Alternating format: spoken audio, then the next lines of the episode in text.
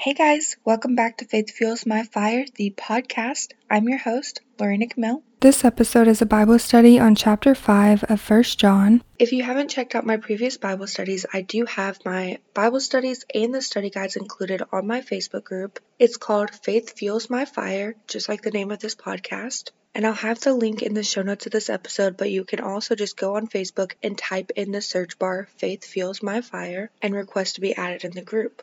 Once you're added in the group, you'll see a tab that says Guides. Click on that tab and you'll see all of my previous Bible studies and the study guides included. Before we get into this Bible study, I did want to say a quick prayer. So if you would please just close your eyes and pray with me. Lord, I pray that you lift up every single person listening to this right now. Please give us knowledge and understanding to know exactly what it is that we're reading and the wisdom to implement it in our daily lives. Holy Spirit, please guide us and help us to see the truth, know the truth, discern the truth, and live by the truth. And Lord, I pray that whatever it is that each person is supposed to receive from this Bible study, that they receive it and they implement it in their daily lives. I love you with every ounce of my being. In Jesus' name, amen. All right, now let's get into this Bible study. So I'm just going to start reading at verse 1. Everyone who believes that Jesus is the Christ is born of God, and everyone who loves the Father loves his child as well. This is how we know that we love the children of God, by loving God and carrying out his commands. This is love for God, to obey his commands, and his commands are not burdensome. For everyone born of God overcomes the world. This is the victory that has overcome the world, even our faith. Who is it that overcomes the world? Only he who believes that Jesus is the Son of God. This is the only one who came by water and blood, Jesus Christ. He did not come by water only, but by water and blood. And it is the Spirit who testifies, because the Spirit is the truth. For there are only three that testify the Spirit, the water, and the blood. And the three are in agreement. We accept man's testimony, but God's testimony is greater because it is the testimony of God, which he has given about his Son. Anyone who believes in the Son of God has this testimony in his heart. Anyone who does not believe God has made him out to be a liar, because he has not believed the testimony that God has given about his Son. And this is the testimony God has given us eternal life, and this life is in his Son. He who has the Son has life. He who does not have the Son of God does not have life. Alright, so I'm going to stop right there and discuss these verses with you guys here. In verse 1, whenever we believe in Jesus Christ and we're saved, then we have a new life in Christ and we're born of God. We are children of God the Father. And we can't love God the Father unless we love and believe in Jesus Christ. In verses 2 through 3, whenever we love God and we obey His commands, we will love the children of God and other people. Because, like we saw in our Bible study from chapter 4 of the book of First John, God gave us the command that whoever loves God must also love his brother. In verses 4 through 5, Jesus Christ has overcome the world. And whenever we believe that Jesus is the Son of God and we're saved and we have a new life in Jesus, we've overcome the world. And this is only our temporary home. Our true home is in heaven with Jesus and God the Father. In verse 6, when John says, The one who came by water and blood, Jesus came and walked on this earth. And even though throughout the centuries there have been many different ideas about what this phrase means, the oldest recorded Christian understanding of this passage is probably the best explanation. And that is that John means that the water that Jesus came by is the water of Jesus' baptism whenever John the Baptist baptized Jesus. And we saw that in Luke chapter 3 and verse 21. I'm just going to read this with you guys real quick here. It says, When all the people were being baptized, Jesus was baptized too. And as he was praying, heaven was opened. And the Holy Spirit descended on him in bodily form like a dove. And a voice came from heaven You are my Son, whom I love. With you I am well pleased. I actually read verse 22 also. And then the blood that John is talking about here in verse 6 of chapter 5 of 1 John is the blood of Jesus' crucifixion whenever he died on the cross to forgive us of our sins. And the Spirit who testifies is the Holy Spirit that God sends to those who believe in Jesus Christ to counsel us and to show us the truth.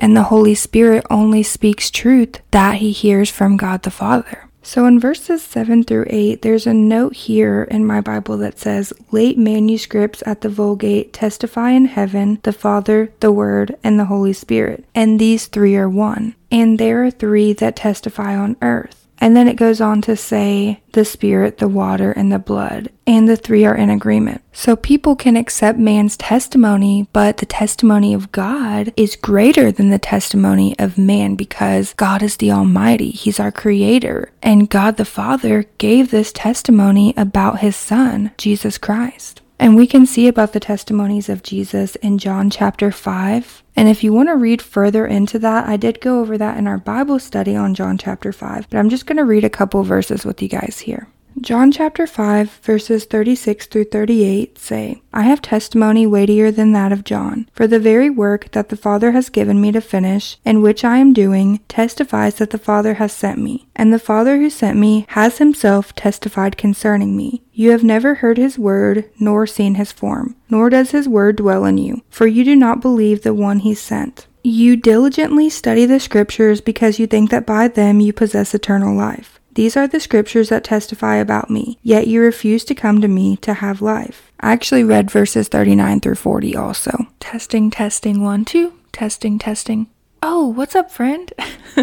Sorry to interrupt this episode, but I just wanted to remind you if you didn't already know or didn't already purchase that Christ Transforms Me, my 90 day journal for transformation of the heart, mind, and spirit of the Christian woman, is available for purchase on Amazon. And for everyone that has purchased, thank you so much. I'm so beyond grateful for you guys. And I really hope that this journal helps you guys and you experience transformation through it. But if you want to purchase the journal or learn more about it, go to www.faithfuelsmyfire.com slash journal. Now let's get back to this episode. So, in these verses here, this is Jesus Christ talking about his testimonies about him. And we can see that the very work that Jesus did on the earth testifies that the Father had sent him. God the Father testifies himself concerning Jesus. And all throughout the scripture, we can see testimonies of Jesus Christ. So, whenever we believe that Jesus Christ is the Son of God, his testimony is in our heart. But the ones that don't believe has made God out to be a liar because they don't believe the testimony that God the Father has given about God the Son. And verse 11 God the Father has given us eternal life through his Son Jesus Christ. He loved us so much that he sent his Son to die on the cross to forgive us of our sins. And whoever believes in Jesus Christ and is saved by him has eternal life in heaven with him and God the Father. And the only way to have eternal life in heaven and the only way to be saved is by believing in Jesus Christ. So I'm going to continue reading at verse 13. I write these things to you who believe in the name of the Son of God, so that you may know that you have eternal life. This is the confidence we have in approaching God, that if we ask anything according to his will,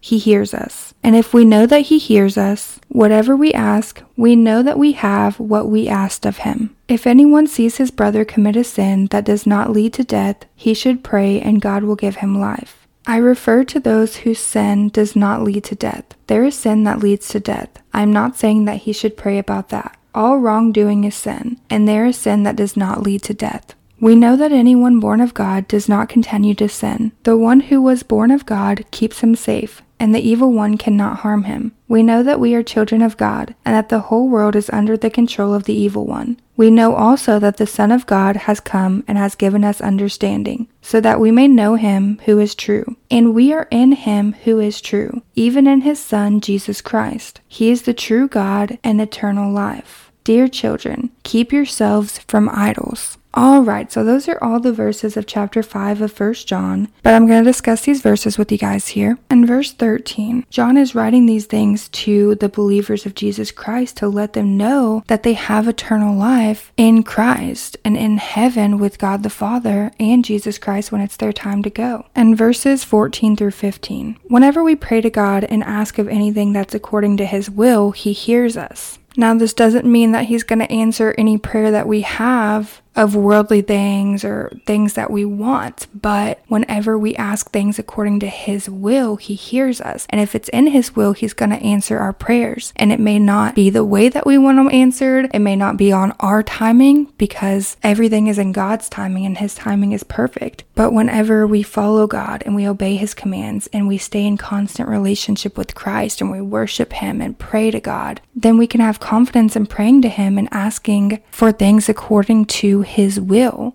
and verses 16 through 17. So, the first thing that we should do whenever we see someone that sins and it doesn't lead to death, we should pray for them.